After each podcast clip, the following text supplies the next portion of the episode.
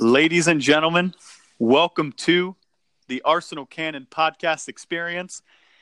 It is us once again, your boy Daniel Finton and Sir Alfie Culshaw back How are you doing? I'm good, man. How are you? It's a pleasure. I'm, I'm very happy after Saturday's result. I am very happy after that result as well. And for the first time in forever, we're coming to you guys on the back of a win. No, not not Fine. forever, but it just Yeah. seems Seems like a long time. Uh, I think it might. Is it? We did one after. Um, what was the first game with Southampton? Then we did one after. yeah. I think we might have done one after. It does feel like a while. Well, and it's just it's just great to beat a team a, a team above us. Exactly. You know, feels Mm. great, and we needed we needed to win that game as well. We it did. was a It, It was, was vital. It was like a cup final.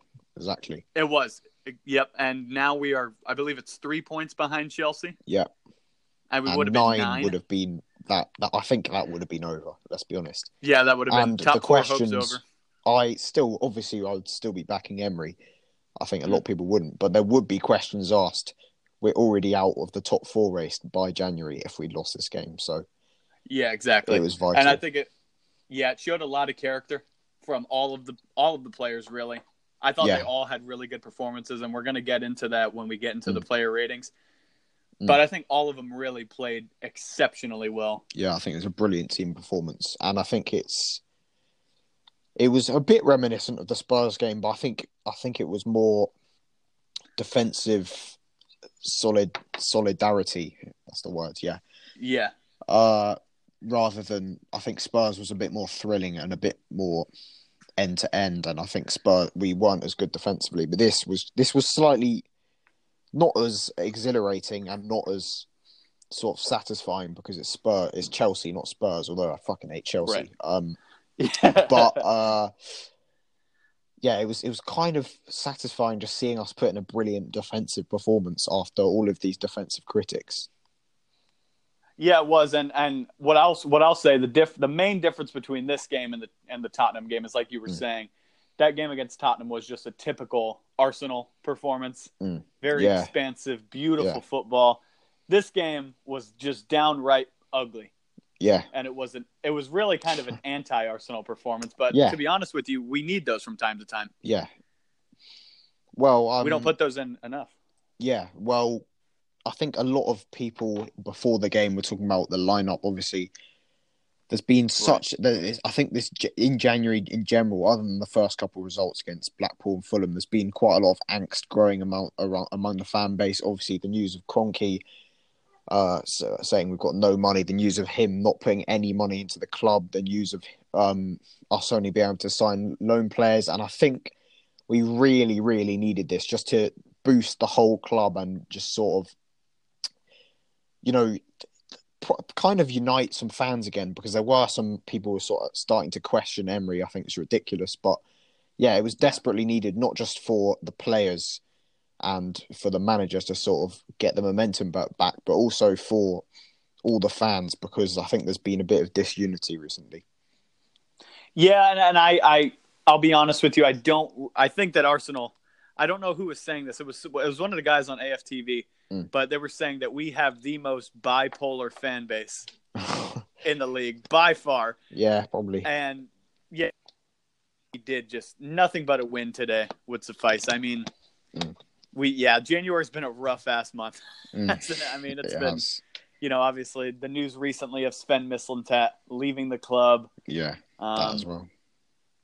So yeah, a, a lot of negatives really coming into January. Obviously, like you said, we can't sign anyone. And then Stan Ridiculous. Kroenke's NFL team, uh, the LA Rams, just made the Super Bowl.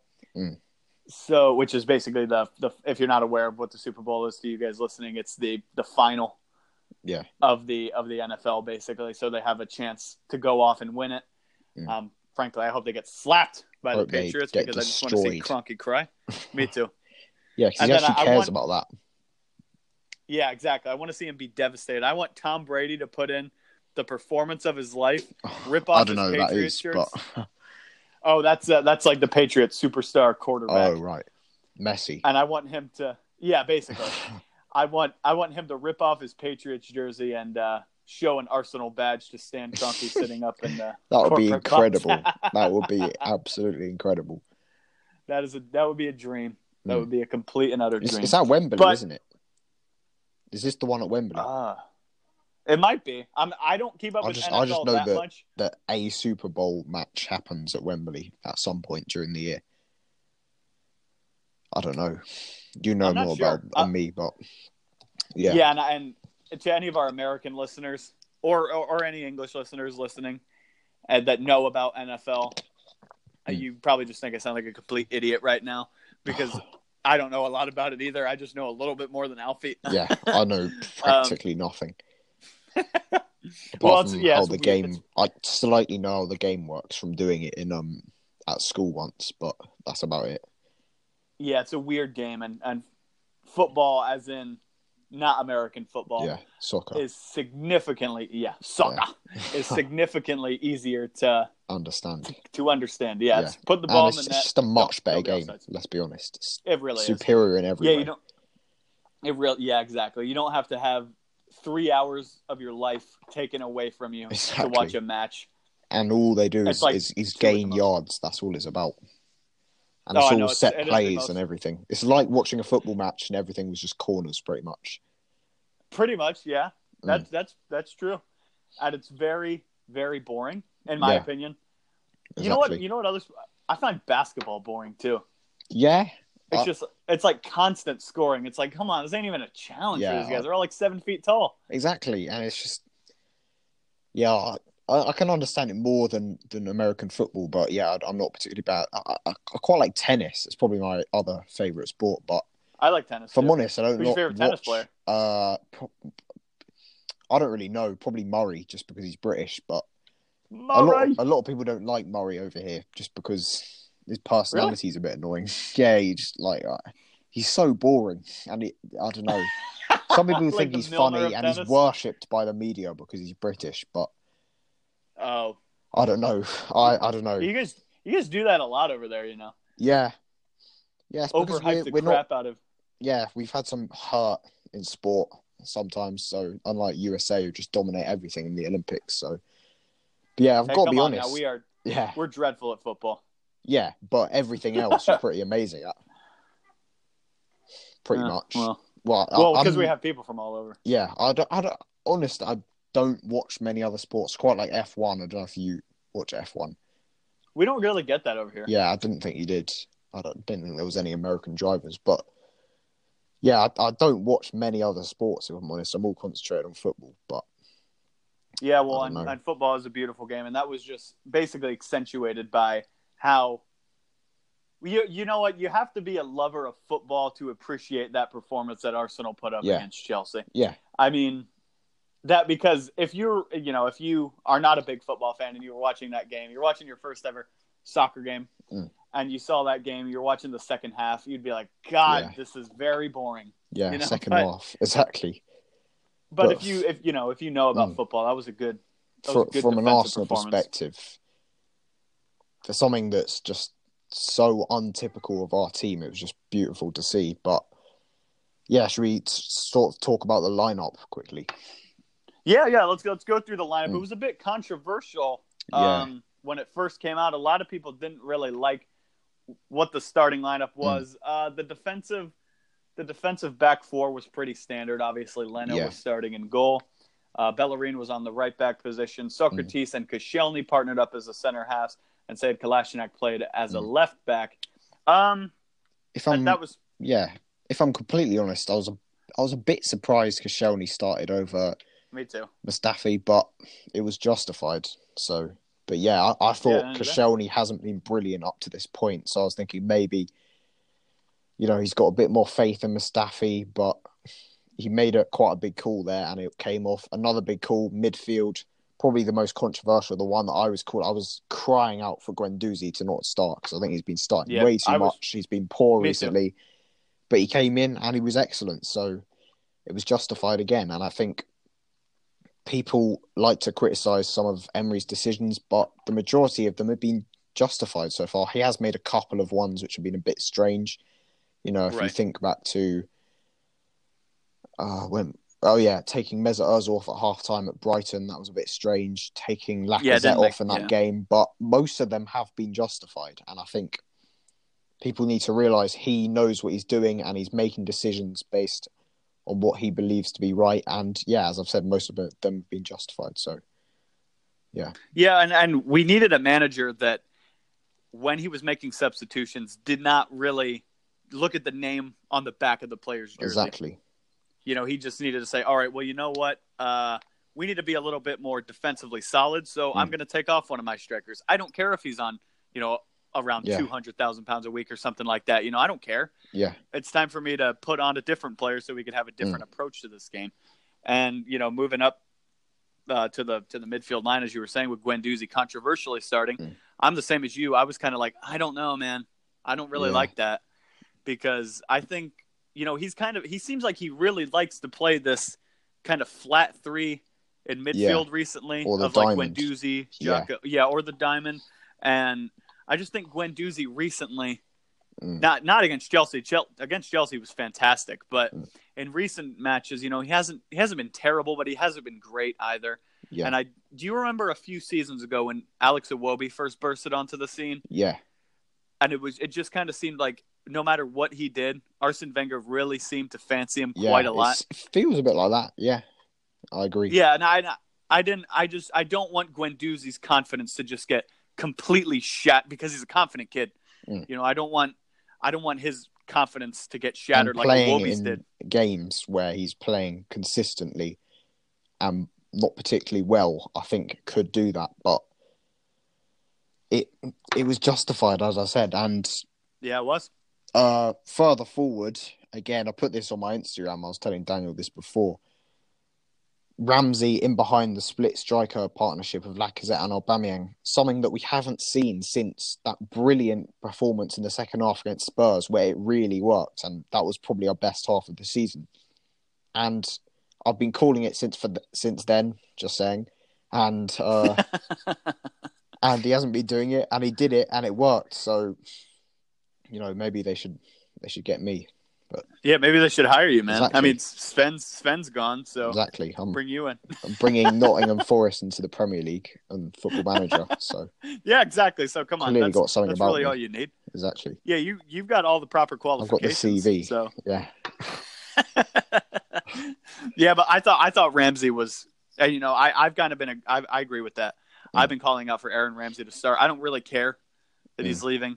Yeah. Same. know, it- I don't care. Yeah, he's he's being. I mean, I'm upset that he's leaving. Granted, he's a fantastic footballer, Mm. but you know, he's he's being extremely professional. Yeah, He still will die for the badge as long Yeah. as he's here. That's what at least that's what it seems like.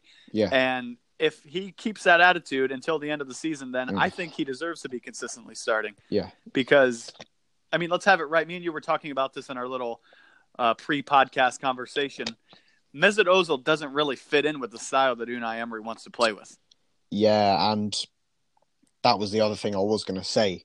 There was a lot of people saying, "Oh, we've got stars, or no creativity without Özil." That's just it's it's not true. I mean, I can No, it's sit. not You true. can you can say he definitely does add an element of creativity, and but if you looked at the West Ham game, I wouldn't have started him, and I don't think he would have necessarily made a huge difference. He probably would have. It No. would have been nice to have him off the bench, and I think that was a mistake Emery made. But I, I wouldn't have started him. He doesn't produce that work rate, and that's what I've got to say. A lot of people saying you've got to play Mesut Ozil. You've got to find a way to accommodate him. If a manager, I mean, sorry, players have got to adapt to a manager's philosophy. Philosophy. Yeah. Um, it shouldn't be the other way around. Managers shouldn't have to adapt to pl- the players he's got. I think it should be the Exactly. players should adapt to his philosophy. He's giving everyone uh, some of the things I've seen that um have been saying that Mesut Ozil, sorry, Unai Emery got the job because he lied to the board that he'd build his team around Ramsey and Ozil, and now he's just getting letting them go. Firstly, I've been seeing that all over Instagram. Firstly, Ramsey, he wanted to keep Ramsey. He wanted to build the team around him, but the board were not willing to pay him what he wants. So therefore, Ramsey has had to go, and Unai Emery's trying to build a team for the future. So he's sort of not played Ramsey as much, but he is still using him. You know, he's still quite a prominent figure in the team. Yeah. And Mesut Ozil, he's given everybody a fair chance to see whether they fit in his team. You know, last season when we were calling for Wenger out, we were saying, you know, a lot of us were saying we need mass exodus in the summer. We need lots of changes in the squad. But when we got an Unai Emery in, I sort of, I think we all saw that we'll give him this first season to sort of evaluate his squad and see who he wants. And in next summer, we'll probably see the big, well, this summer coming up, we'll probably see the big mass exodus where we see a lot of players going. And he's given all the players this season their chance. And Mesut Ozil, he doesn't feel suits his high intensity, high pressing, which is fair enough because he's not that type of player. He's not. I think if we played Mesut Ozil yesterday, he wouldn't have had the same effect. He wouldn't have been pressing highly. He wouldn't have had that same intensity that made our performance brilliant. And if he doesn't feel that he suits that, then he's got to not play him. And then the board will see it, and uh, the rumours are the board have seen it, and then Mesut Ozil will go, and Unai Emery will get what he wants and he'll get players yeah. in that he feels suits his system and his philosophy and his vision for the club. Sorry, I mean, yeah, quite and, long, but yeah. No, no, no, that's okay. Yeah, but no, I and I hundred percent agree with you. I don't, I don't understand. Me and you were talking it briefly before the podcast. I don't understand mm. why Ozil is essentially pardoned for exactly consistent poor performances. Yeah, he's you know he's, he's incredibly our... inconsistent. Exactly, and you know you look at okay, for example, a similar player in stature at Manchester United to Mesut mm. Ozil is that of Paul Pogba. Yeah. Right? Paul, and he's on a relatively similar wage. Yeah. You know, he's a superstar, right? Mm. So Paul Pogba was not performing well under Jose Mourinho, but in defense of Paul Pogba, neither was anybody else. Yeah. So consequently, Mourinho went and they brought in Ale Solskjaer. I don't know if that's how you say his name, but basically, new manager comes in. Pogba's performing absolutely brilliantly. Mm. And you know, you look at you look at what happened with with Arsene Wenger. Arsene Wenger obviously left after his long stint with the club. And then Unai Emery comes in. Mesut Ozil's performances haven't changed at all. Yeah, they've been He's still the exact the same, same player. inconsistency, fluctuating. Exactly. Yeah, one game he looks like one of the top ten players in the world. Yeah. And then the next game he doesn't even look like He's one anonymous. of the top fifty yeah. players in the Premier League. Mm. So it's just and on the and I know that you know a lot of people are saying that we're just fans. We're not accountants. We shouldn't be worrying about the wage. And I mm. agree with that. We shouldn't yeah. be agree- we shouldn't be worried about the wage. But fact of the matter is we are because we're a so-called self-sustainable club and our owner is not really willing to put any of his money within exactly or into the team. So we can't afford to have a luxury player like Mesut Ozil. Mm. You know, I know he is a great player, yes, and football wise, he is probably one of the most talented players on our team, if not the most talented. I think he is the but, most. Yeah, and and at, you know, you look at in the dressing room, every single player in there, you know, respects him massively. Yeah. Because he's a gigantic figure, but we don't need a gigantic figure right now. Yeah. We need to get back into the top 4. We need to get back into the Champions League, get our Arsenal back, you know, we mm. need hard workers, dedicated players and Unai Emery clearly is showing what he wants in a play. And I've, I've seen tweets about this, people saying that, oh, Unai Emery doesn't care about talent. He just wants uh, he just wants workhorses. That's what they call them, workhorses. Yeah. Like players like Alexis Sanchez. And it's like, yeah, well, you know what? He's our new manager. Exactly. Back him. Back him. Back the new manager. We were crying out for a ruthless manager mm. for years, and we have one. Yeah. He basically said, okay, this is your superstar that just got a brand new contract and was given the legendary Arsenal number 10 jersey. Mm. Guess what? He's not good enough for me. Yeah. And it's just like, okay, shit. You know, and I yeah. think that I think Arsenal fans are just not used to somebody coming in and being like, "No, that's fucking wrong," yeah. and we got to fix this. And you know, I'm I'm hundred percent behind Unai Emery. I say it all the time, Malfi. I absolutely love, I adore Mesut Ozil, mm. hundred mm. percent. So do I. And frankly, yeah, when I go to the Emirates, I hope I get to see him play mm. because he is an awesome player. But to be honest with you, I would rather see Arsenal succeed than Mesut Ozil succeed. Yeah, and I'd rather have the manager, his philosophy and his vision for the club being built around instead of being built around one player. Because the exactly. club is bigger than one player. And what I always say about Mesut Ozil, you can't doubt his quality, but you can doubt his ability to produce that quality on a consistent basis. Very true. And if people are listening to this right now there's probably bound to be a couple of people just turning off immediately because Mesut Ozil, I've never seen anything like it, but he's a player who if you put anything online, literally anything, it, it could be it could be saying, "Oh, I wouldn't have necessarily started Mesut or "That was a bit of a poor pass there from Mesut or something petty, small like that. You will get Right. if you have sort of a, a smallish following, you will get someone saying, "Oh, shut up, you Mesut Ozil gender hating person." Oh, he's a brilliant Yeah, it's like, player. oh no, Mesut Ozil, no party. I've never seen a player like that at Arsenal get it, and it's because of his stature. And he sells shirts, and he is a brand, and maybe that's why I was sort of weary that maybe the club were looking at it and saying he sells shirts, he's a brand. He's if we lose him, we're set, we're going to lose quite a few shirts worldwide. Yeah. so we want to keep him instead. Uh, but I think they have, well, according to the rumors, they have seen that that he doesn't fit Unai Emery's system, and he's on a too high a wage, so they're going to try and Way too high. go. But also, yeah, I've never seen a player who divides opinion so much. I mean, and I think I am more on the side that he's a positive player and he is a brilliant player. And uh, if he, if I was the manager, I'd be looking to utilize him in the best way. But if your manager, if Unai Emery doesn't feel he is, and if he doesn't fit his philosophy that he wants to implement, which is what he learned at PSG, you have to do that. You can't adapt for your other players, otherwise things will go away. You have to stick by and be stubborn almost to your philosophy. I know we'll talk about um, Maurizio Sarri when we get into that, but Mhm. and maybe he could adapt slightly, but he's not going to adapt his whole philosophy, his whole No. thing. And I think Chelsea will be successful. It'll just take time. I think people are getting a bit overreact overreacting about that as well. But yeah, it's just Mesut Ozil. He'll be one of the most debated players in history. But yeah, should we talk about the game? Oh yeah, yeah. We're probably sorry, sorry, Mesut Ozil. Yeah, The predicament that we're in with him is Yeah. just it's far too easy to talk Yeah. about. But it's fascinating it as, is as such- people who talk about Arsenal for fun, you know, whether it's articles, videos, podcasts. He's he's a fascinating person to talk about. So He really Yeah. is because that, I think the thing about him too is he's such a likable guy. yeah, You know, and he is just an absolutely beautiful footballer. yeah, he is. You know, he plays some of the most, the, some of the sexiest yeah, football I've ever seen. Leicester Oh my home. god, I know. It's Oof. like watching him. It's like, oh my god. You know, I th- I'm not even kidding, Alfie. There's a few times that Mm. Arsenal have made me have tears of joy in Mm. my eyes. Okay, and uh, there's also a few times that they've made such beautiful goals that made me have tears in my eyes. Mm. One of them was the. Do you remember that The- amazing Jack Wilshere goal against I was at that game. I was. Oh my gosh. privileged to have been at that game. I like. I stood up, put my hands on my head, dude. Like It was tear. unbelievable.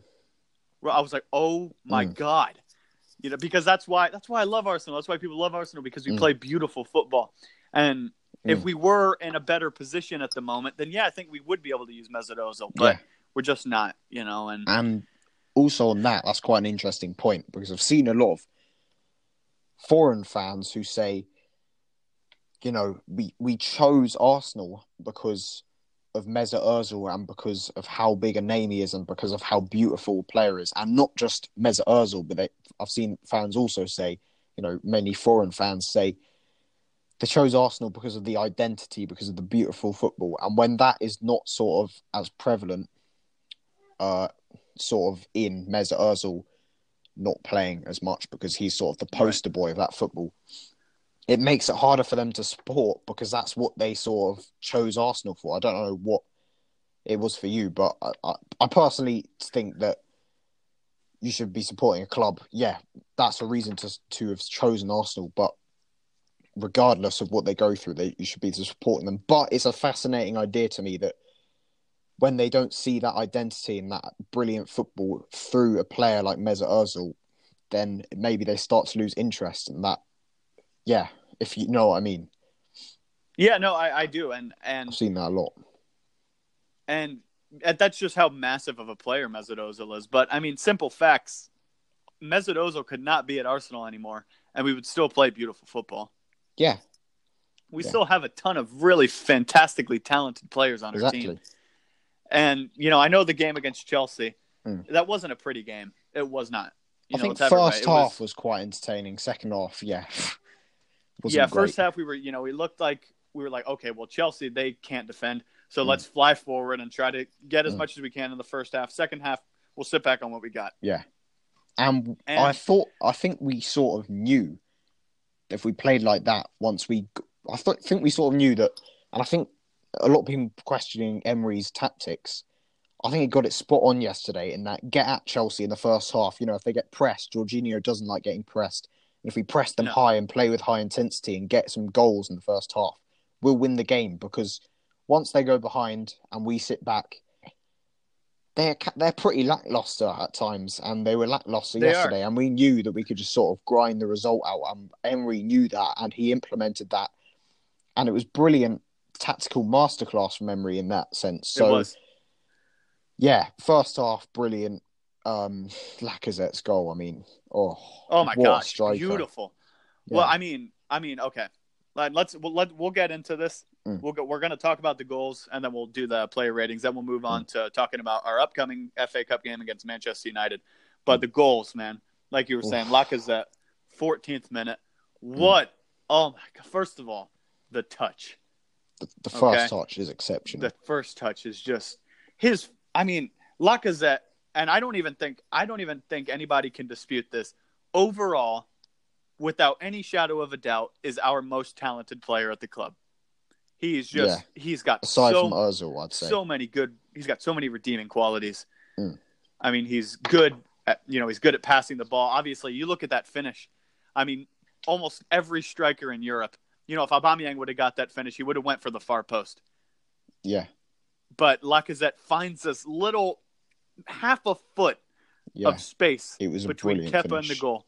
And oh my gosh, beautiful! He did that. It was a similar goal to the one against Cardiff, wasn't it? Yeah, yeah, Where he just slashes well. it in at the near post. I mean, it, that is, you know, I'm pretty sure all of us uh, Mm. listening to this, or me and Alfie both, have played as a striker at some point in like a Well. Sunday league match or something like that. I'm not sure I have. Well, maybe like at age eight or something. Well, yeah, no, I mean just as like ju- just at any moment, or or you've been Yeah. to the pitch to try to you know shoot around. Yeah. Finishes like that are extremely difficult. Yeah, and I think that was the only way he could score. I think any other place, any other type of finish, Saved. he wouldn't have scored. Yeah, Yep, exactly. And, and it was I think also finish. Worth mentioning the second touch was exceptional as well to take it away from the defenders. And I Oh, think it was who was it? It might have been Rudiger who almost it was either Rudiger or David Luiz. I feel like I should know because they don't look exactly Eh. the same, but he, he manages No, to get really. it just in front of the, whoever the defender was, and it was exceptional. And oh, he's just a lovely player to watch. But Oh, I know. yeah, I just love him. But anyway, the second goal, not exactly as pretty, Oh, was- but um, no, no, no, no. Center yeah. back to center back. yeah, it was actually a, a very good ball from Sokratis, quite uh, well improvised, but terrible from Chelsea defensively. They just there was about Oh, eight awful. of them in the box, and Koscielny was the one player we had in the box, completely free. But Completely lost him. I thought it was a brilliant header in the replays. He Yeah, sort so of twists his head and then it comes off his shoulder, and it's it's a bit funny. It reminded me slightly, not quite, of Monreal's goal against them uh, at the same end Yeah, last season. Yeah.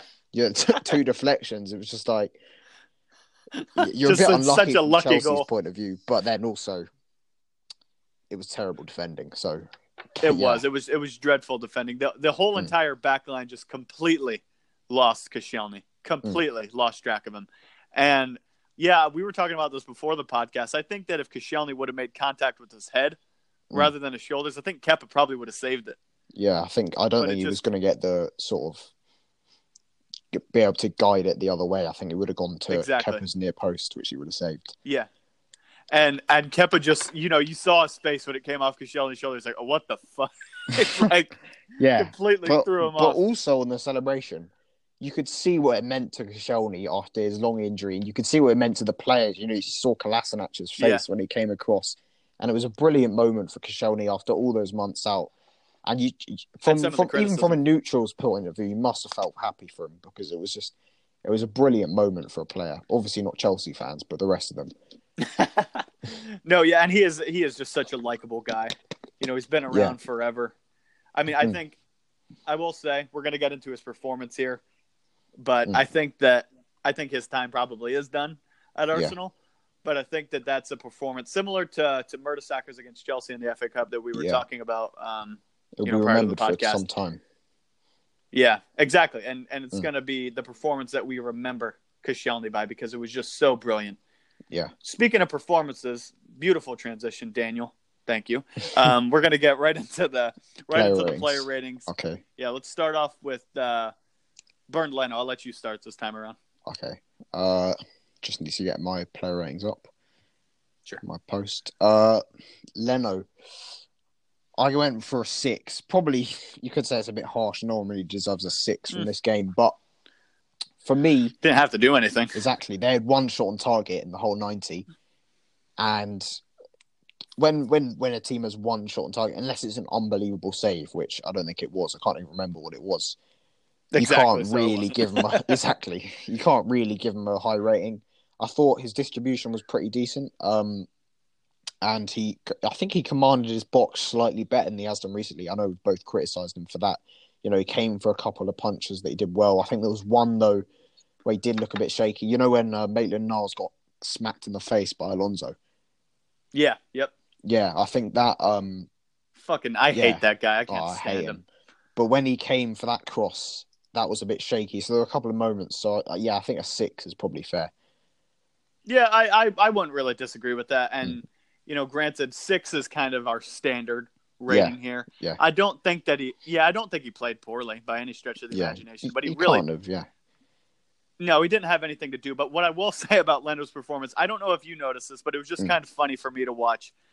um, I will say about Kepa, I think he's a good, solid goalkeeper. Like we were Yeah. saying before the pod, he's not worth 70 million No pounds. way. but he is a good goalkeeper, and I think he's going to have a good good career with Chelsea. Mm. But there was one moment where he just had a chance to play it out from the back, Kepa, and he just well, actually there were multiple instances, and he was just Yeah. playing it out of play And you know that And was then- as a result of our brilliant pressing throughout the game. from yeah, exactly from our amazing pressure, and Mm. then about 20 seconds after Kepa plays a disgraceful ball out, uh, we play the ball back to Leno. Leno plays a beautiful ball all the way up to the midfield line. Mm. And just right pings it Yeah. right onto our. I, I don't remember, what that. player was to. Yeah, And uh, yeah, Leno would just uh, Xavi s cross cross or something like that, and it was just hilarious to me. I was like, but yeah, but Leno, I, I agree with that. I'll probably give him a six as well. It's pretty Mm. standard performance. Didn't have to do much. Uh, Bellerin, I'm absolutely gutted, oh, To see him get injured. Horrible. horrible. and it looks very bad. Mm. And that is just that's so upsetting because he, I Yeah. think Bellerin has had such a difficult few years, couple years Yeah. really at Arsenal. You know, he's Yeah. come under so much criticism, and I mean, recently it seems like he's really just kind of won the fans over. Yeah, he's come like on that. leaps and bounds. Yeah, exactly. So I mean, he's he's winning over the fans. People like him now. You know, Mm. he's able to do his whole fashion kind of thing. Granted, some of his outfits are a bit They're woof, fucking horrible. But- Some of them. Can't lie. some yeah some of his outfits are like wow i would not wear that to i would not wear that on halloween but but i mean honestly it, it is just so upsetting. I'm hearing it's gonna he's probably gonna be out for about nine months Yeah, or something like that. And and you did you see the video of it like Yeah, snapping out of place? That was oh nah, just mm. awful. Awful. Thankfully thankfully though Bellerin is a young player. Mm. so it, it's probably not going to derail his career. Yeah, um, I at least I hope not. You know, Koscielny obviously was a player that got a lot of injuries in his career, and I think it's Yeah. cut his career a few years short. So hopefully that doesn't happen to him. Mm. But before he did come off with the injury, uh, he came off for uh, Mohamed Elneny in the 72nd minute. Mm. Before before that, I thought I thought he played well. I, Yeah. I will say I thought he played well. Uh, went forward well. There was, I think, you know, the thing about it, Alfie. I think most of his deliveries were really good in the game, but the one that people are going to remember is where Lacazette was in a beautiful amount of space and we could have made it 3 0. Do you remember that? Oh yeah, near second then he just- Yeah, yeah, and completely scuffed his lines. You know, it was a difficult ball. I'll, I'll give him that. But, yeah. But I think I he was offside anyway. But yeah, I agree. Oh, yeah, that that's true. If, I, if, Mm. that, if that didn't get called, there would have been a lot of controversy around Yeah. that because I don't know what that linesman was doing, but it was clearly offsides. Yeah. But uh, yeah, before the injury, I'm gutted to see him get injured. Um, I probably get, I probably give Bellerin a seven, Yeah, seven out of ten. I thought I thought he played well. I think it was better. I thought it was exceptional. I'd probably go eight, but Yeah. fair enough. Eight. All right, let's Yeah. let's split it. Seven point five. okay. Okay. Uh, Sokratis. Uh, I thought he was exceptional yesterday. I think I with too. with Koscielny, I thought they they made a perfect partnership. I don't. We haven't really seen that. I think we saw it against Qarabag in the most meaningless match ever, where we were playing Yeah. Qarabag. but I don't. I don't think we've seen them play as a two so far. We might. We may have maybe a couple of times, but I'm not completely sure. And I think he was superb at Sokratis. I think there were quite a few uh, instances where you thought, oh, he's going to get done by pace here. You know, Hazard up against him, but he's so quick. He's he, he doesn't seem to get Oh, beaten by pace for anyone. And I, I I think we were all expecting him to when we when he first came on the scene. I remember that Boreham Wood preseason game. Everyone was getting a bit nervous because of being beaten by some some like unprofessional players at um thingy Boreham Wood. So yeah, he was exceptional. He put in a couple of br- the, I love the moment where he put in that tackle in the second half, and then he rises to a feet and, Oh. and sort of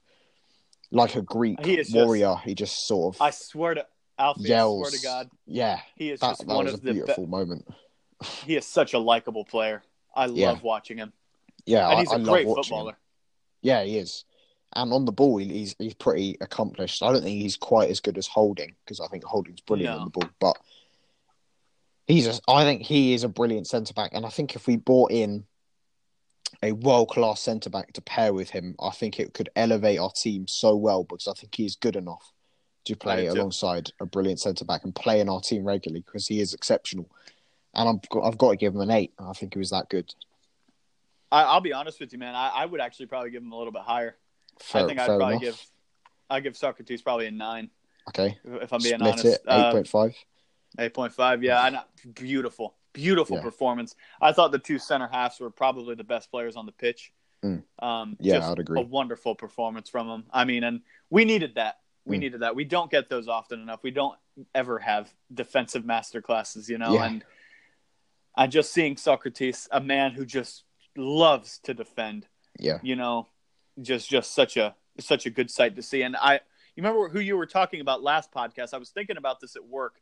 Mm. Jonathan Uh, Tah. Jonathan Tah. yeah. Yeah, I think that Jonathan Tah. I'm I'm going to be honest with you. I don't really know much about him, but I do Mm. know he's not quite a world class center back. Granted, he is only. I think he I, will I be looked one. it up. He's only he's only 22. Yeah, I knew that. The guy looks like he's 36. Yeah, he's But he's six anyway. foot three as well. He's absolutely something like massive. Yeah, But yeah, I think Jonathan Tah next to Sokratis would just be That'd an be absolutely fantastic center center back partnership. Yeah. yeah, Or maybe even and then you know moving into the future, then maybe we could get Holding back there next to Jonathan Todd, and that would just be a lovely yeah, center back pairing. Yeah, but that's me dreaming. Uh, right now, who we have is uh, Laurent Koscielny and Sokratis. And Koscielny, I'll I'll go ahead and give him his rate. yeah, Um, you know what? Base on the basis of the injuries coming back from the amount of criticism he's been getting, and rightfully so. I mean, let's have it Mm. right. He he hasn't been he hasn't been great coming back, but you know that injury that he Yeah. had was just awful. But I would I probably have to give Koscielny a ten. I think he was, Fair and I think that's our first. I think that's our first that is definitely our first ten. on this podcast. And just, I mean, it's not just for the goal. Mm. I mean, without the goal, I would have given him a nine. But just Mm. the goal, the way he took it, you know, how much it meant to him, Mm. and then just his performance. You know, he's playing against three three players basically on the front line of Chelsea, and Mm. Willian, Pedro, and Eden Hazard, who were Mm. some of the quickest players in the league, Yeah, and he just didn't struggle with them at all. yeah, he po- was just- pocketed Hazard. Oh, it's just beautiful. It's I absolutely Mm. hate Eden Hazard, and I think he's one of them. I, I think he's a good player, but I just think the hype around him is ridiculous. Mm. Better So than Salah. no, I actually I think Salah's a better player if I'm being honest. Fair enough. Um, I actually But, don't yeah. know, but yeah, that's bit off I give topic. Yeah, Yeah, But, yeah. I, I give I give uh, I give I don't yeah I don't want to talk about Hazard. He just he just winds me up. Like if I was I me and my dad watching, and you know I, I told you how I was a defender back in my day. Mm. Uh, granted, Eden Hazard's pace would probably just beat the shit out of me, but if I was able to keep up with him, I would just smash him. If I was Fair a defender, enough. every time he got the ball, because he is such a wily little cunt. And but anyway, enough enough about Hazard. But yeah, no, Mm. Koscielny, I I probably give a ten. What do you think? yeah, I'd agree with that. Um, Ten. yeah, I think it, some of his positional play was it was the Koscielny of old. You know, his recoveries. Yeah. His positional play, some of his his ball playing skills are excellent. You know, the amount of times he found, you know, he was surrounded by a few players because Chelsea sort of losing the ball and we had quite a few players back, and he might manage to find these little passes into midfield. I thought he was excellent all round. It's the best defensive performance we've seen this season, and we have seen some very good ones. You think of Tottenham, Rob Holding was excellent. Uh, Yeah. Sokratis was excellent against Tottenham, but I think this was the best defensive performance we've seen by a mile so far. So yeah, I'd agree yeah, with and. I, I completely agree. Yep. Mm. So 10, 10 for Koscielny. Uh, First 10 of our podcast. So congratulations to Laurent Koscielny. And hopefully we First of many. hopefully we have a yeah, hopefully we have a yeah, Mm. first of many. Maybe Mm. for some other players too. But uh Kolasinac. Uh, it was a good performance. I think we were all a bit worried when we saw him playing left back instead of left wing back Yeah. against a team of this caliber. But yeah, I thought defensively he did pretty well. You know, he, didn't really get beaten by Pedro at any point. Um, but I thought Chelsea were pretty ordinary, which is we might mention at some point. But Yeah, we'll, we'll get into that right after these ratings. yeah, but uh, yeah, going forward, I think he was pretty good. I I don't know if you found the the the fact, but he's created more chances than any of any of our other players this season, which is surprising for a left back. But it just Wow. shows how much of a threat he is. Um, obviously that that brilliant cross into Aubameyang when he nearly scored. I think there was a moment in the second half. Oh, Yeah, that, that would have been something else. so Uh, close. Yeah, oh, if that had gone in, that would have been up there with you know the Giroud scorpion kick, the Wilshere goal. Oh, Mm, that would have been beautiful. that would have been. You know how, you know how those uh, annoying ass United fans post Yeah. that stupid Lingard Oh gif. my god, drives me mad. that would have been. We would have just posted that image under every Chelsea, Chelsea post, post. ever. Yeah, hopefully he'd brought out the the Spider Man mask or something. Oh, I wish. I, we need to see that. Come on. Yeah, I What's know. going on? But anyway, yeah, there was a, there was a moment in the second half where Kolasinac, it was probably our first attack of the second half because we were pinned back for quite a lot of it. Although we sort of controlled Mhm. Chelsea, we contained them, but we were pinned back, and he had a pretty good chance in the second half where I felt like he either could have shot or he could have pulled it back earlier, but he went round one more player, cut it back, and uh, it sort of missed Torreira who had a tap in. I don't know if you remember that moment, but Yeah, he needs to shoot. I Yeah. think he needs to shoot more, Kolasinac. Yeah. If I'm being honest. because there, there was a time against Fulham as well. The time he set up Lacazette, I thought he'd shoot there, but he didn't. He likes those little cutbacks. He's sort of notorious for them. But yeah, Yeah. I don't think he was excellent because I don't think defensively some of his positional play was a bit shaky. But yeah, you'd have to give him a seven because it was a pretty decent Kolasinac Yeah. performance. He gave the ball Yeah, away a couple of times in the first half, which was frustrating. But yeah, I'll give him a seven. uh, yeah, I, I actually completely agree with that. I think that Hmm. I do think Bellerin was was a little bit better than him Yeah, over on the other side. So yeah, Mm. seven seven makes sense to me. Uh, let let's have it right. He is a wing back, and the Yeah. only reason that we weren't uh, exposed, I think, majorly down his side was Chelsea were just were like you said, very ordinary. yeah, Yeah, extremely average. And yeah, we'll we'll talk about them a little bit uh, right after these ratings. But uh, Granit Xhaka, um, I Mm. would get. I think Granit Xhaka actually played pretty well yesterday. If I'm being honest with you, I thought yeah, he, same. I thought he looked good. And you know, there's a lot of uh, Troopz on AFTV said he's one of the players that Mm. for every five games he has a good game. I, I, Yeah. I think he's being a bit. I, I, think, he's that's being a bit harsh. harsh there. Yeah, Yeah, and but I, really, mm, against Chelsea. Wow, what a good performance from the Mm. whole midfield, Xhaka especially. Um, yeah. Are you going for, Xhaka? I'd probably seven? give an eight. Eight. I'd, I'd probably Fair enough. give an eight. I thought he was good. A couple of times he gave the ball away in, in the first half, but overall He he, does- was pretty good. Yeah, but we just have to does do that a accept he will much. give the ball away sloppily at times, but defensively, you know, he's getting stuck in. I thought he was very good, and I think on the whole, he does do pretty well in big games. He rises to the occasion. He does. smaller games where he sort of disappoints a bit more. And he was at the base of our midfield, and he got a lot of our attacks going in the first half. You know, Yeah. and he contribute. We you don't necessarily associate him with you know pressing highly and high intensity because he's not the most mobile Yeah, player, but some- he was doing a lot of that in the first pressing. half. So you got to give him an eight. Yeah, I'd probably agree with that. Torreira as well. I'll go with Torreira. Oh, yeah, yeah. To go for We always yeah. want to have Torreira because he is I've said this before. I just lo- I love that guy. I just love him. Oh, He's just he needs a new deal already. He needs yeah. a new He deal needs he needs a nine year contract at least. yeah.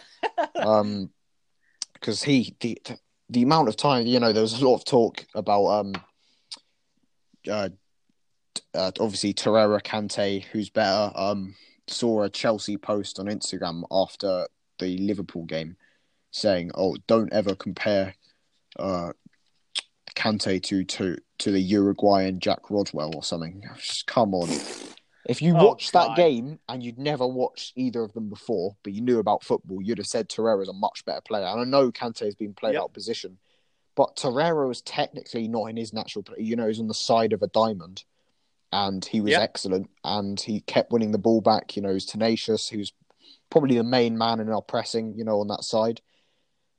So, yeah, uh, I'll, I'll probably give Torreira an eight, maybe even a nine, but I'll just go eight. Uh, here, let's. I, I would say he wasn't quite a nine, so we're going to Yeah. be technical here. Eight. I'd probably give Torreira an eight and a half Yeah, because I enough. think that out of the out of the midfield trio, uh, moving on to Met, to Matteo Guendouzi, a lot of people were saying that he shouldn't have been starting. I think next to the two center halves and probably Lacazette, he was one of the best players on the pitch yesterday. It just yeah, looked absolutely phenomenal. And Mm. speaking about speaking about because Xhaka, you're right. He does always show up to the big occasion. You know, I mean, you look at he has a goal against Spurs. Liverpool, a goal against Yeah. Man United. Yeah, you know, he showed up against Spurs. So yeah, I thought Guendouzi in this game, a lot of pressure on a young kid coming Mm. into such a big game, and he was absolutely brilliant. I thought, yeah. you know, just he, he is such a passionate player. He seems like he loves playing for Arsenal. Yeah, and he I think that understands he what has- it means clearly. He does. Yeah, exactly. Mm. And and you know, you look at I think there's a couple of players in particular that Mm.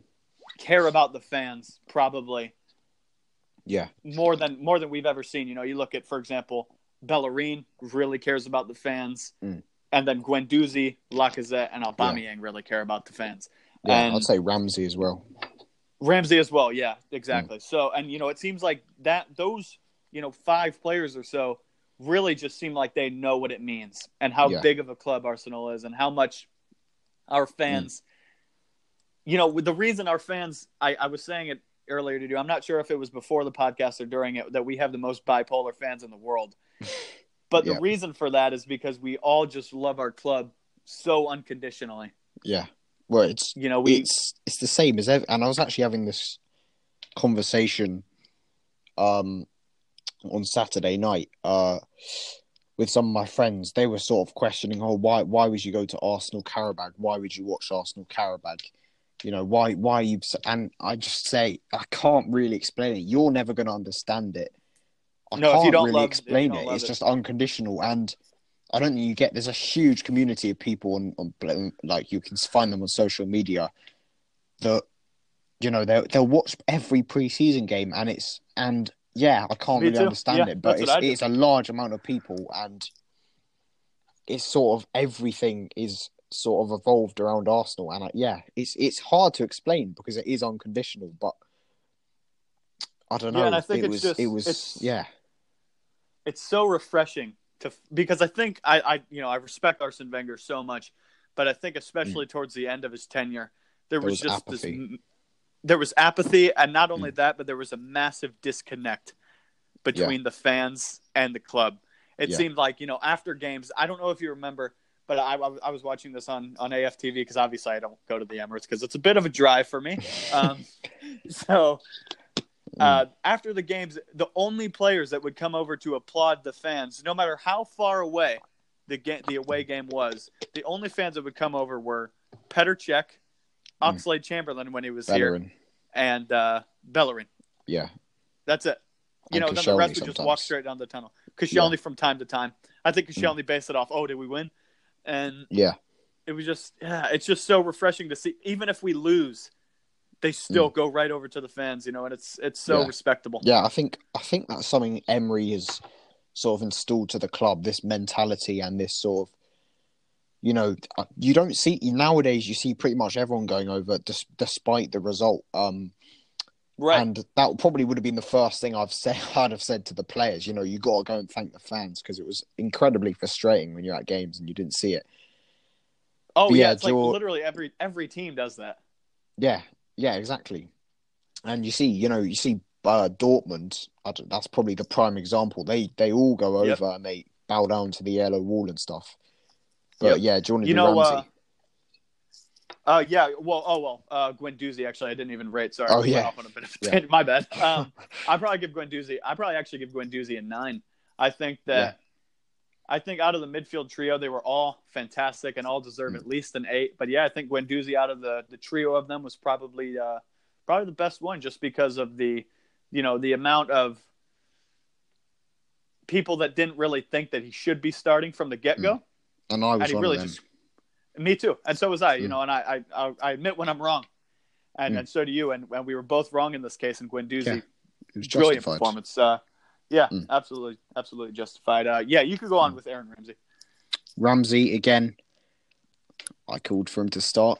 Just saying. Uh, Called for him to start in behind Lacazette and Aubameyang because I thought that We worked when against. Spurs. Exactly. yep we and Yeah, that but we gave us the front three to carry out this pressing and this intense style that Unai Emery wants to um, implement, and that sort of makes him more bitter in the fact that he's the perfect player to carry that out, and we let him letting him go.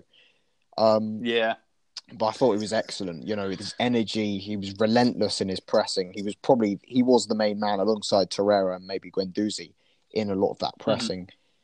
And Brilliant. essentially, the pressing in the first half was which what what won us the game. That made us, uh, you know, very. It gave Chelsea problems because we could get the ball in the final third, and Ramsey was at the heart of that. And he was he was creative, and he was energetic, and he was everything Ramsey. We know Ramsey to be when he's at his best. So I'll probably give Ramsey Yeah. an eight. yeah i would agree with that i think Mm. yeah his just his work ethic in that entire game was absolutely phenomenal Mm. his mentality has never even been in question Mm. and uh, like you were saying you know alongside uh, you know Guendouzi and Torreira, I thought his the intensity of his game was just phenomenal. Mm. Exactly. And I said, God man, Juventus have got a player on their hands when he goes there, yeah, I'm and gutted. I am gutted too. I'll tell you what, man. But you know, fair play to Aaron Ramsey.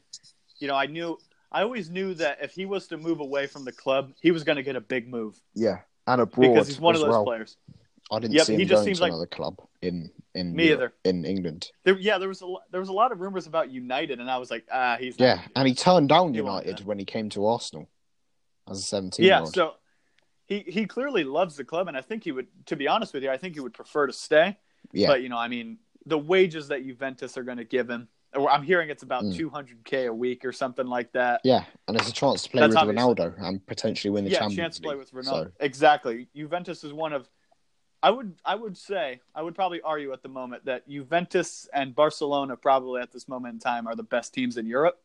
yeah, So- with Man City maybe and Liverpool. Yeah, with Man City and Liverpool. Yeah, Mm. so you know it's a it's a good opportunity for Aaron Ramsey. And frankly, I hope he goes to Juventus and I hope he wins the Champions League. Yeah, same. Uh, you know, best of, best of luck to him. I think he's a player that completely deserves any success that comes his way. yeah, He's a really classy guy, and he's a great footballer. So yeah, but I, I agree with you. I think an eight out of ten would suffice for him. Mm. Um, up front, we play with the two striker role, Mm. uh, Lacazette and Aubameyang.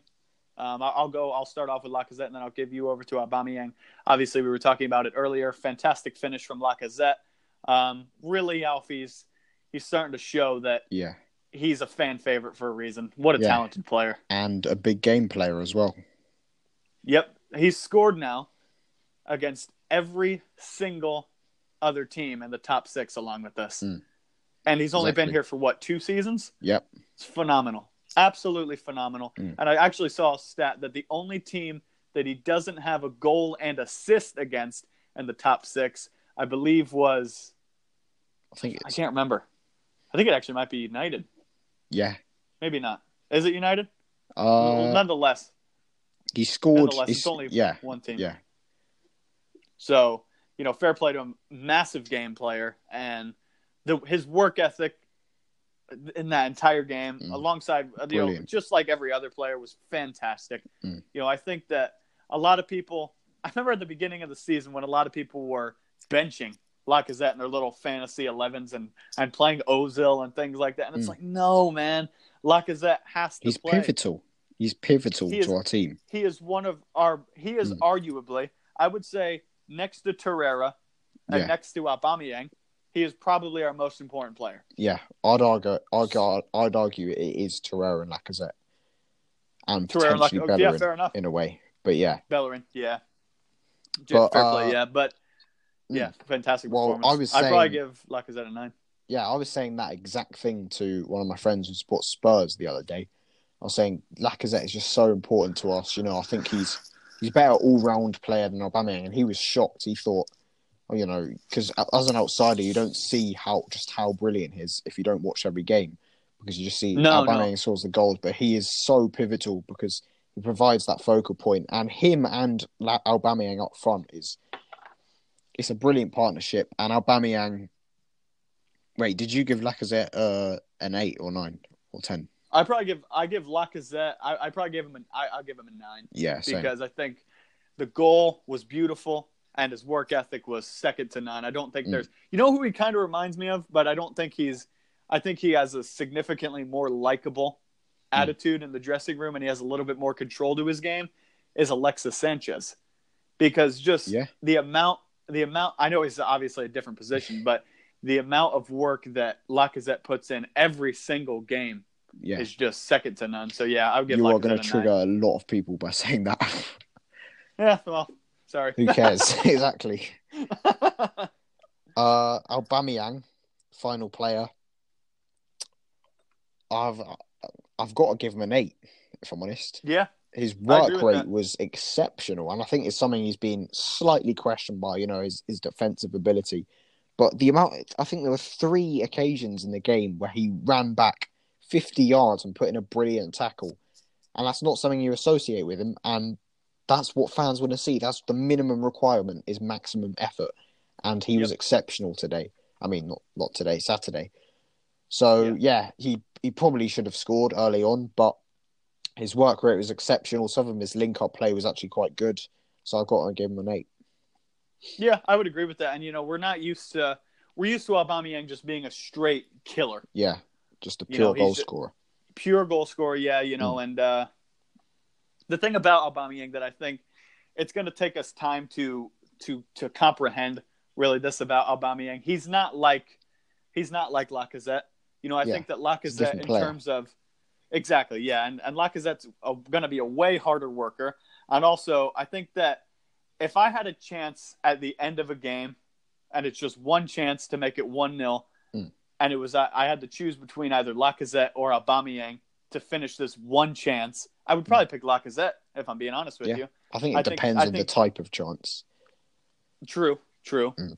I, I just think that Aubameyang he's going to miss a lot of chances. That's just Yeah, what kind of striker he is. You know, you look at somebody like, for example, uh, and granted, I think Aubameyang's a bit better than these players, but a player like Higuain or a player like Cavani, you know, they're going to miss yeah. A lot of chances, but it's because they get so many. You Yeah. know, they get so many chances to score because their positional play is Yeah. fantastic. Well, I think if I think I'd probably say Lacazette as well in that situ- situation, but I think the thing is, Aubameyang gets into more positions, and that's why he scores more goals. He's just Yeah. more of sort of Lacazette gets more involved in the build-up play, and Aubameyang's just on the end of things much more. And I think his his predatory instincts are better than Lacazette's. But yeah, I think if it was between the two of them, if it wasn't how they could get into the position, I'd probably agree and say Lacazette. Yeah. And uh, just before we're going to talk about actually some, we're going to talk about Chelsea for about probably two or three minutes or so. Then we'll get into the to the FA Cup game. But first things first, let's talk about the subs that came on. Uh, first substitute of the match was Maitland Niles and Yeah. Alex Iwobi. They came on respectively for Aaron Ramsey and Lacazette. Now, obviously, Alfie, me and you were talking about this before the podcast. Mm. Lacazette substitution once again met with a jeer by the fans. Yeah. And that it really annoys me because I thought it was the correct decision. Because I do too. you've got to take off one of the strikers because we're being penned back. We need a bit more uh sort of a bit more firmness. Is that a word? I don't know.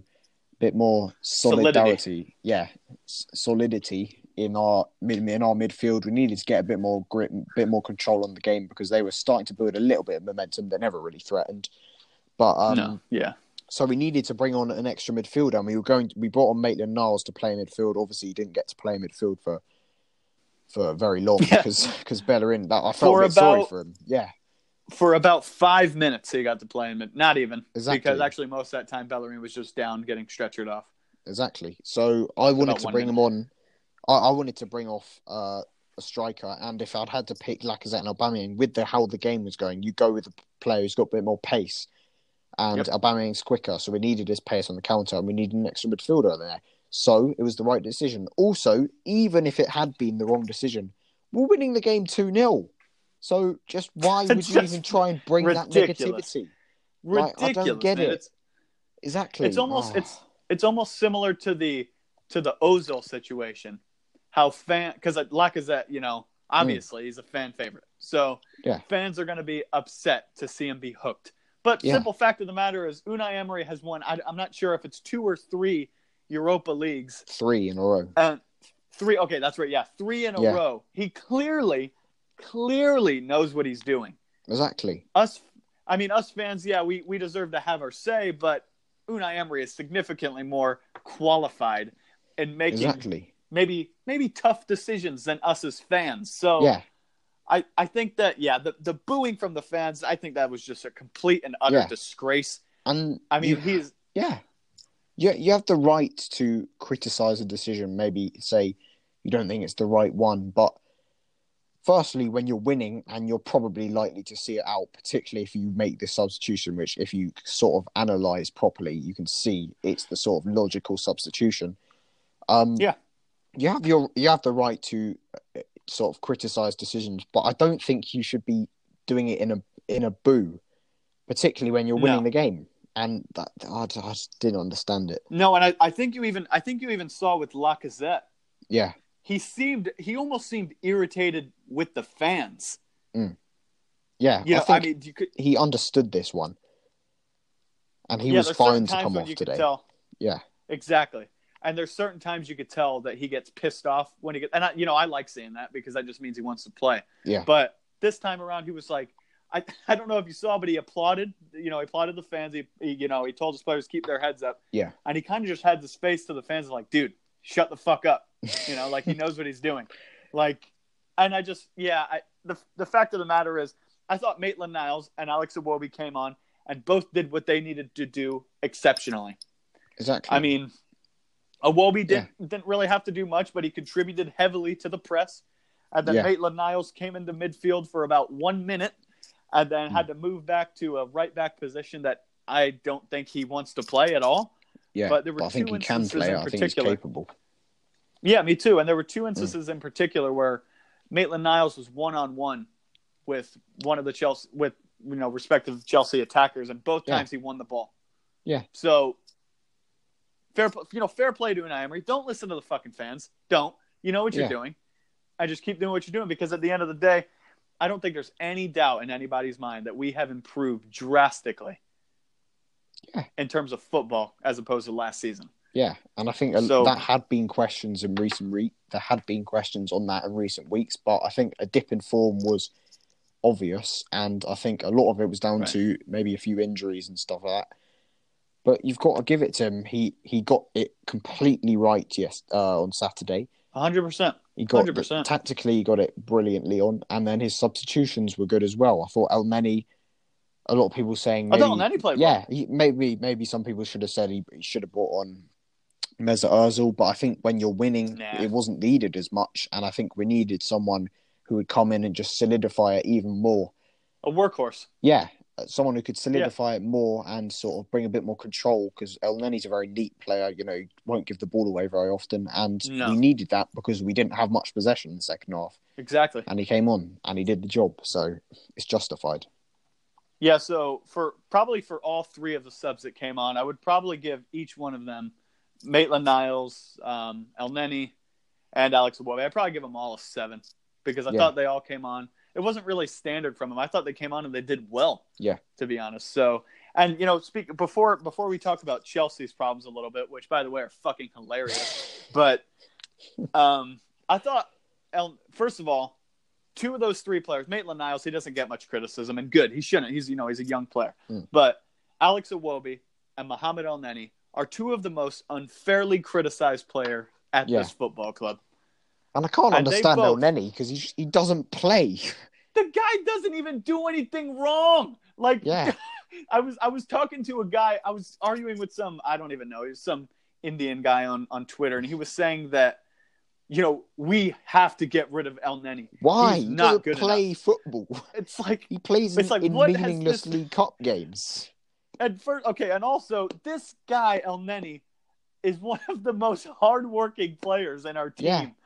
and he is just willing. Similarly to Maitland Niles, I think he is willing to play literally any position you put him in. Yeah, and he, and he always does a job. He always He always, right, always. He hasn't had. He's had a few sort of weaker performances in League Cup games Mm-hmm. this season, but and you know some uh, Europa League games. But he's a squad Right. player. How how I don't see how people are so passionately he's, Uh, he's the- not even. exactly. I see people so on that high of passionately against Mohamed Elneny and not having him in the squad. Why? They say, "Oh, he's not good enough for Arsenal," but he doesn't play that much. He's good enough to be. He's good enough to play the role he plays. If he was playing week in week out, yeah, I'd understand. He's yes, he gives yeah. everything, but he's he's not exactly quality. But for the amount of game time he gets, two Premier League appearances this season combined of about eighty minutes, I think, because he came off quite early in the first one. That's right, yeah. fine. He's good enough to play that amount. He's a nice Yeah. sort of squad player to have. He's quite neat. He'll get Exactly. a job done. And his wages, I looked him up. Me. His he's on about forty grand a week. Exactly. That is not. I mean, for for I mean for us, I mean I would fucking take forty grand a week any day of the week. But exactly. I mean, for like a professional footballer at a club the size of Arsenal, that is not that much. Yeah. And I, I, I just, I don't know. I mean, if we can sell him for about 15 million pounds or so, then yeah, Yeah, I'll take it. it. But I mean, I was, I, this is what my argument was to the guy I was arguing with. I mean, Elneny has had about, I think it was about 40 appearances for Arsenal or something like that. So not Yeah. a lot. Yeah. And in those 40 appearances, he's played as a defensive midfielder, a Mm. central midfielder, a right back, Yeah. and a center back. Yeah. And he So, pretty much yeah, played I as a number 10 the other day. Not like a conventional one, but he was sort of the Okay, furthest well, you can forward even pressing. count that too. Put yeah. Yeah. why not put that on his resume? So Yeah, five, Exactly. five positions in forty games. So uh, yeah, I don't know. I think our fans just like to try to find somebody He's to a blame. utility player. If I'm being honest. Yeah. Exactly. Yeah, and you need those. Every. I mean, you look at a, a, player that kind of reminds me of him is a player like Danny Welbeck. Yeah. Granted, Welbeck is on. Exactly, Welbeck is on way higher wages than he deserves to be on, but. Mm. Honestly, you need players like that in your squad that, that are going to just bust their ass and they'll just play in any position that you Yeah. ask them to. And do a job. But yeah, those three substitutes, they all came on. They did a job really well. Seven out of ten, in my opinion. Do you agree with that? Yeah. Yeah, I would. Seven. Okay. Uh, yeah. So let's let's talk about some of Chelsea's problems Mm. uh, before I move on to because I just, you know what? I'll tell you what, man. Mm. Chelsea's fans have to be some of the most Oh, foolish, blindly arrogant people. can't stand them. It's like they just they really think they're the them. best team. It's just like they are almost. I would say my the teams that I hate the most Mm. are Tottenham, obviously number one, Mm. Manchester United, Yeah. and then Chelsea. I'd have Chelsea above United, personally. Really? I know loads of Chelsea fans, which is the problem. Um, Yeah. No, I, they just they're so cocky. yeah, and I don't know many United fans, so I know a lot more Chelsea fans. Well, see, And, unfortunately, here in the oh, states, we have a little too many United fans. yeah, well, there's too many here as well, but I know fewer. Yeah, well, that's good. That means you're smart and you stay around the you, you don't stay around the stupid people. Well, But- there's there's a joke in in in the UK that all all United fans are from London, which is true. there's probably more United fans in London than there are West Ham and Crystal Palace and pretty much all of them because they're all glory lived- hunters. They're all glory That's hunters. That's so annoying. If I if I lived in London, first of all, I would obviously support Arsenal. Mm. But if I wasn't to support them and I lived in London, because you know here in the states there's a reason. team. Exactly. Yeah. Here in the here in the states, the reason that we don't, you know, the reason half of us support Premier League clubs is Mm. because the MLS is dog shit, Yeah, and, and you want to watch so good the- and- football. exactly. So Mm. that's why there's a ton of Arsenal supporters here in the states. There's a Mm. ton of Arsenal supporters pretty much everywhere. But Yeah, yeah, I mean, I, I can't stand Chelsea and some of the problems that they're I having right now. I think, I think that Maurizio Sarri. What I'm going to say about him though, Alfie, I think that, I think he's a good manager. I do. yeah, and I think that it's it's about time that they get a manager into that club that actually has the desire nice to football. play attractive football. Yeah, yeah, finally. You know, I mean, Yeah. they've had way too many Mourinho's, you know, Conte, Contes. You know, they need a guy that could come in there. Yeah, exactly. They He need was a guy quite to come in there funny. and just be like, Yeah, yeah, and he was shit. it's just, oh yeah, it was fucking dog shit. And they finally have a manager in there because I mean, let's have it right. He turned Napoli into like an elite team in Europe. Really, I Yeah. mean, they were just. I mean, they they didn't win any trophies, but they probably should have. But it just shows Yeah. how great of a team Juventus is. Mm. But I mean, I, yeah, I think he's a good manager, but I, I do have some criticisms about him. if yeah, I'm being I think honest everyone with you. does at the moment. Yeah, I think that his. I think Jorginho. First of all, I just I want to say this. I think Jorginho is a fantastic footballer. Yeah, I really do. I agree. And but playing Kante, who is you know the second best defensive midfielder after Torreira, in in a wrong position, Yeah, just to accommodate you know there's that word again accommodating players you know Yeah. just to accommodate Jorginho and play him in his position that he prefers is just asinine in my opinion yeah, it just doesn't really make any sense if I was sorry I would probably I would want to go with I would want to go with maybe a midfield pivot of the two of them actually yeah. They don't have a But, uh, conventional number ten at the moment. I suppose you could No, play don't. Barkley in there or Loftus Cheek, who's done well, but but no wait wait don't don't forget this is Chelsea they won't play a player unless uh, they won't play a youngster Yeah, yeah yeah. I can't stand that. That's that's ridiculous. But yeah, what do you make of some of Chelsea's problems? Um, well, I think a lot of it stems from the fact that, as you said, they've had a lot of defensive coaches. They've got a lot of players in the club who have been sort of trained over the last five, even ten years, to play sort of sort of quite deep football, counter-attacking. You know, that's what a lot of their players are set up to do. A lot under Conte, under Mourinho, and that's the problem at the moment. They've got a lot of players who don't really suit Sarri's style, other than maybe Jorginho. And Yeah, it's going to take time for them to adapt to his style. And as I said before, I think they have to adapt. And I think some uh, fans are overreacting. I think he's got a philosophy, and his philosophy has worked in another country. There's question marks over can it work here. I think it can, but it's going to need a lot more time and a lot more signings, and or maybe some promotion of youth. But it's Chelsea, so not sure yeah. that'll happen. But um, What? Yeah, yeah, if you look at his great team at Napoli, he had Jorginho at the base, who was the regista. He made everything came through him, all the play, you know, pass master.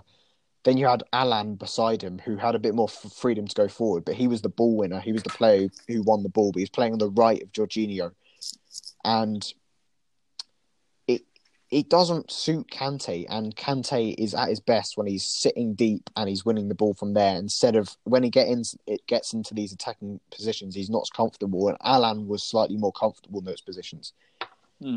And Kante, yeah, he's he's uncomfortable in those positions, and I think it's a difficult one because, as I was saying, I don't think a manager should adapt his philosophy for the players he has, but at the same time, I don't think he necessarily needs to adapt his philosophy. His philosophy is all No. about possession, all about you know creating things with the ball, attractive football. I think he could potentially just shift his formation a bit and play uh, Kante in his natural position. Um, and alongside Jorginho, because Jorginho is the heartbeat. If, and I think the problem is Jorginho gets exposed by the pace of the Premier League when he's playing against teams that come up against him. You know, La, uh, sorry, Serie Yeah. A is a lot slower, so his lot pace and his defense, defensive mind isn't um, it's not exposed as much when he was there. It's kind of similar to Xhaka last season. we were exposed when he was left alone because he's not defensively minded and he's not um, particularly uh, mobile. So Jorginho Right. is having similar problems there, and they do have to address that because in big games it is costing them. But uh, yeah, I'd be looking to say, to do a similar thing as you said. I thought a lot of people were also talking about Hazard playing as a false nine. Um, Yeah, I, I I- think I- that I- that's know what because of say? lack of a striker, really. exactly. Yeah, I and think Higuain that, will come in and solve that. Yeah, I think that the signing of Higuain, I think that's a great signing. If I'm being honest with you, Yeah. I mean, you know, he's coming. I think it's on a. He's just basically taking his loan from Milan. There's that's a two year loan, Yeah, and spending the rest of his year and a half loan at Chelsea. I think Yeah. that's a good move for both parties. If I'm being honest with you, yeah. Chelsea are in dire need of a goal scorer. Morata. I mean, oh my gosh, talk, talk about a you know what I, you know what I want to say though, Alfie. I mean, Mm. seventy million for Kepa doesn't Mm. even look like a bad signing when we say seventy million for Morata. I mean, uh, okay. First of all, I think what a lot of people let's let's get into the striker situation about Chelsea, and then enough about this shit team. We'll talk about a, a couple actual big teams in England with Manchester United and, and uh, Arsenal. But Mm. Really, I mean, they. I don't know. It's just I, I always ask the question: Why the hell did they get rid of Diego Costa? It's because he he, he fell out with um, Conte. It's just it makes no sense. I mean, he's not a world class striker, but he's a great striker, and He's he's, definitely better than what they have now. Yeah, Yeah, yeah. there was obviously uh, a just- breakdown in communications, and uh, Conte didn't want him anymore.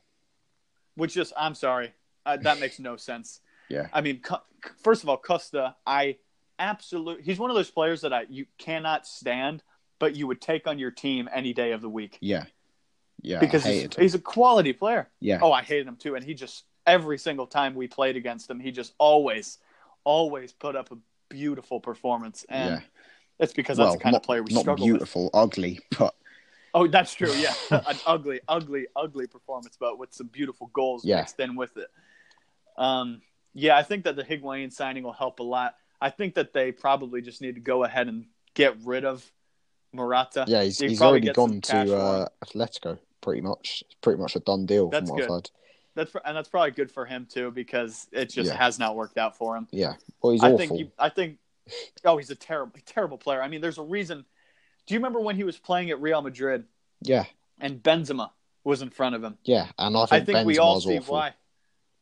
Exactly. He's one of the most And overrated Benzema- strikers. Yeah, Benzema, I would say, is probably a better player than Morata. I mean, and that's just sad yeah, because Benzema is one of the most inconsistent players probably in Europe. Mm. So, uh, yeah, I I think Chelsea probably what what I would personally do, which I don't think Chelsea are going to do, is you know Giroud's contract's running out at the end of the season. Mm. You probably get rid of Giroud. I wouldn't sign him on a new deal. yeah, Um, sell Morata.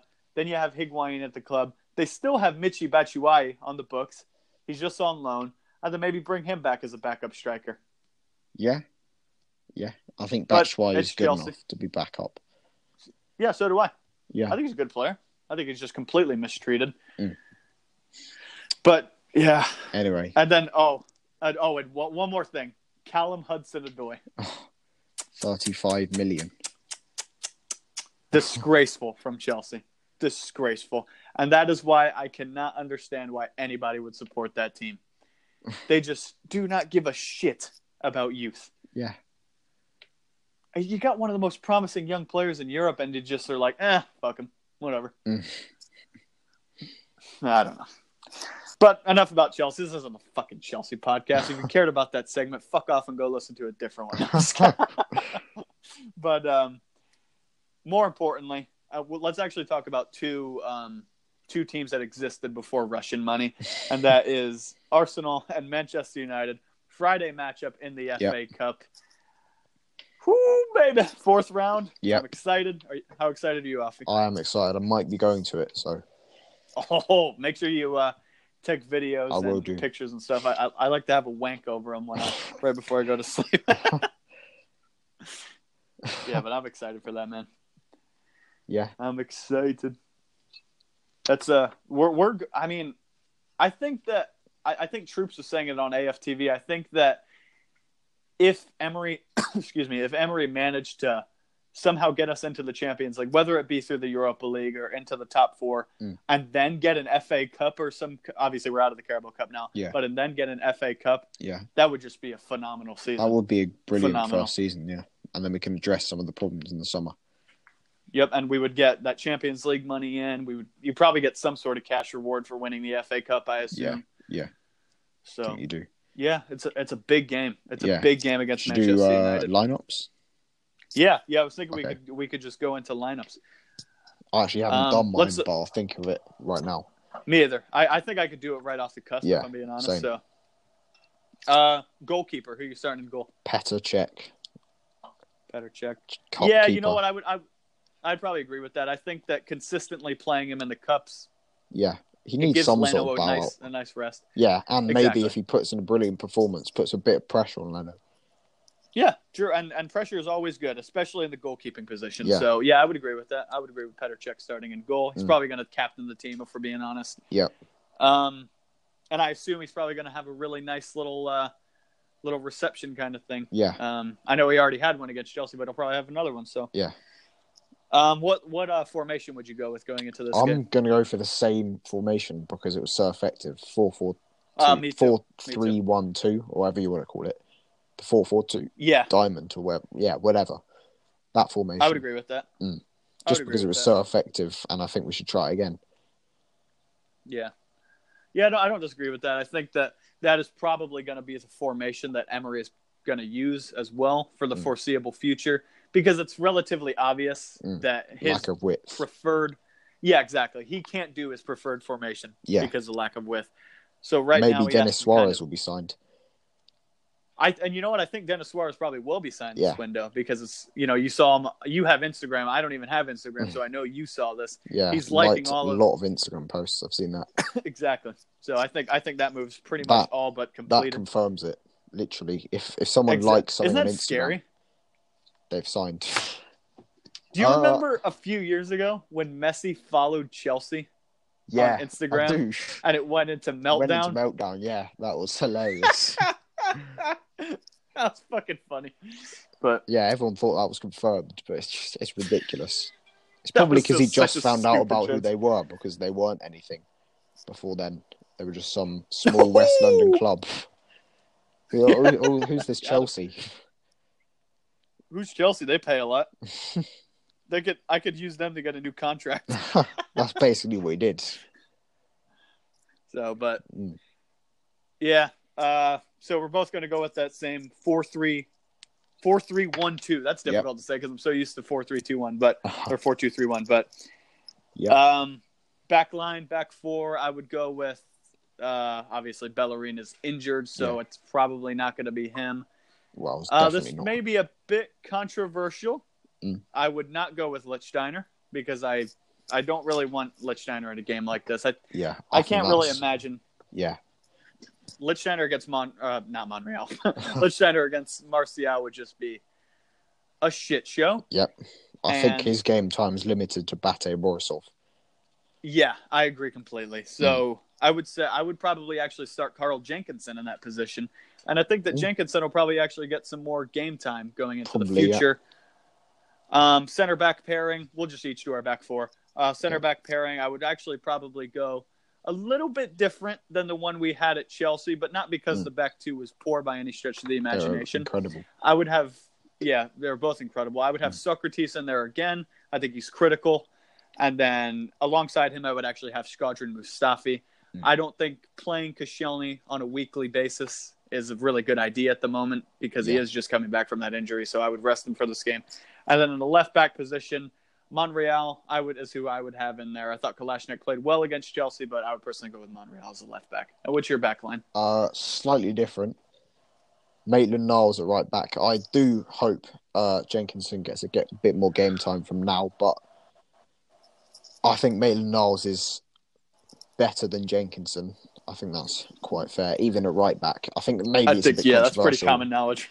Yeah. so yeah, I'd like I'd like to see Jenkinson get more opportunities, but not in this game. I want to see Maitland Niles start. Maybe Fair enough. Jenkinson against Cardiff uh, in midweek. Um, I think I'll trust him a bit more in that game, but he hasn't played against Maybe. anyone good so far since That's he's come true. back. Very so true. against Martial could be a bit of a risk. So I'll go Maitland Niles, and then I'd also go with Sokratis. I agree, he's pretty crucial to our defence. Going with a bit of a curveball beside him, Mavropanos come back into training.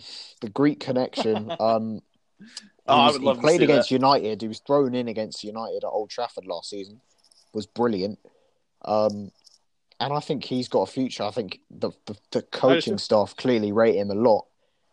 And it's a bit of a risk, but I, I'm going for it over Mustafi. I, I trust it. That's well, saying if, if we were to play a, yeah, that's true. yeah, But if we were to play a young player alongside Sokratis in this, because I think we all agree that Sokratis needs to play. Yeah. I would I would actually agree. I would say because I think Zech Medley has a big future for Arsenal as well. yeah, But I think this game might be a little too big for him. yeah. A little too big of a step. So yeah, I mean, I would not be opposed to playing uh, Mavropanos at all. Yeah. And then at left back, I'd be going with Monreal as well. I think Kolasinac has played a lot of football recently. I think Monreal Monreal's very reliable. We've spoken about it in the past. So yeah, that's my back. Yeah, he got that. He obviously he got that year long extension. yeah, Um, don't really understand that, if I'm being honest with you. Um, Hmm. Maybe it's so we could get five or six million pounds for him in the transfer window. Who knows? But I, I personally I wouldn't know. have given him an extension.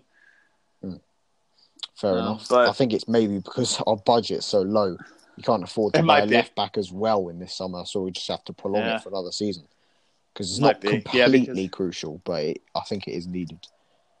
Coming into it's just we know that's it's going to be a problem Yeah. very soon. Yeah. So, but yeah, I, I think we're we're mostly in agreement. I would not be opposed to playing uh, Mavropanos. Uh, I, I you know what? It's so funny. I say his name in like six different ways because I don't really know what the official way to say it is. I say Mavropanos, Mavropano. Well, I guess it's only two, but still. Six. I don't know where the fuck that came from. but um, yeah, I say I say it in like a couple different ways because I don't fucking know. Mm. We uh, proof we had Sven Mislintat as a in our recruitment staff because we're signing players that have insanely long names. I Um, think it's Mavropanos. Mavropanos. Yep. I'm gonna say it like that from now on. I'll probably still say Mavropanos. but uh, the midfield three I would go with. I'm actually gonna go with the exact same uh, midfield three that we had with Mm. w- had against Chelsea. Um, Torreira, I'd like to see in this game. Granted, Xhaka as well. Obviously, Xhaka scored against United before, Mm. and then Guendouzi as well. I, I think that you know there's reasoning for not having him in this lineup, but I think he's been playing really well recently, and or he played really well against Chelsea rather, and yeah, I wouldn't be opposed to that. But uh, Mm. if Guendouzi wasn't in there, I wouldn't. Act, I actually wouldn't mind maybe seeing uh, Maitland Niles or Joe Willock playing in the midfield. Yeah. What do you think about that midfield three? Yeah, I would go with the same as well. Um, I think they were so good against Chelsea. You have to play them again for me. You have to Yeah. definitely. But I wouldn't be opposed Um, to seeing that- Willock because I do like a bit of Willock, if I'm honest.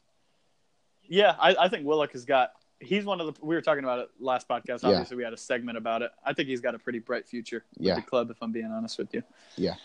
Um, the number ten, just behind the two strikers. Mm.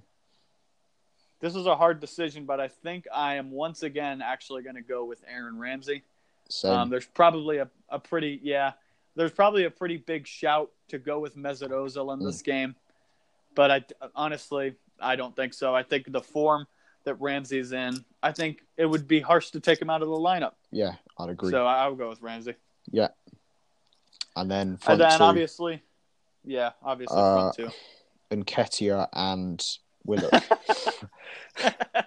obviously. Obvious front two, yeah. Obvious front two is uh, Elneny and um, Iwobi. So, no, but uh, yeah, Lacazette and Aubameyang got to Yeah. got to start up front, and Yeah. you know I, I'd love to see Aubameyang net a goal against United. Yeah. Lacazette does it on a you know on a frequent basis. He will so do it. Whatever. score. Yeah, Prediction? Lacazette is definitely going to do it. Prediction right before we put this podcast to a close. Um, you know what I want to say? What? I'm going to say 2 0 again to the Arsenal. Same result, two weeks in or two games in a row against massive opposition. I think the goals are going to come from Lucas Torreira. Ooh. I think he'll get a goal in another big game, and then Alexandre Lacazette. What's your Fair prediction? enough. Uh, 10 0. United. Nah. uh, oh no, they're gonna. They're I'm gonna suck actually worried because they've looked pretty good. You know, Martial's been excellent. Rashford's been sensational. Pogba again. I'm a bit worried, Yeah. but you know, after we put that performance in, I've got to back us. Obviously, I'm always going to back us, so I'm going to go two one. Two one. Fair enough. All right. Well, ladies and gentlemen, Mavropanos winner. you for coming. Oh, a little late smackaroo in the stoppage time. yeah, Well, well, Alfie, I Yeah. lied to you. I said I only wanted to go for about an hour today. It has Yeah. officially been an hour and a half. Yeah. My missus is probably going to kill me, so you will not see me coming to London this February. Um, thank you all for tagging along. Uh, we do appreciate you guys. Be sure to follow the Canon Podcast. That'll be at Canon Podcast on Twitter. Mm. Also, be sure to check out Alfie's YouTube channel. Could you say it again, Alfie? What the name was? uh, ACTV, but search Alfie Culshaw. ACTV. Alfie Culshaw. Search him up on YouTube. If you want, you can just search my name on YouTube, uh, Daniel Finton. It'll come up. Mm. And yeah, keep listening to these podcasts. If you want, we also got it on Spotify, Apple Podcast. Mm. And on Apple Podcast, what we would really appreciate you guys doing is leaving a rating, and that would that would Yeah. help us out a lot because Five we want to see what we have to improve. Yep. Yep. Leave a five star rating. Let everyone know. Share us. You know, retweet us. All that fun stuff, so we can get more listeners. Um, and yeah, successful podcast, Alfie. Yeah. An hour and a half. Uh, Yeah. Ladies and gentlemen, be sure to keep your eyes and ears out uh, for the up next upcoming podcast. Not sure when it's going to be. I assume probably just a few days from now. Mm. And we're going to have one dedicated solely to our disgrace of a board, and that should be a fun one. Got a lot to talk about there. Got a lot to talk about. That one will probably be a five-hour special. so, so prepare for that one. Um, Alfie, as always, it was a pleasure, my friend. It was a pleasure. And we are officially reaching the end of this beautiful podcast experience. Thank you all for coming along. We will see you later. Peace. Bye.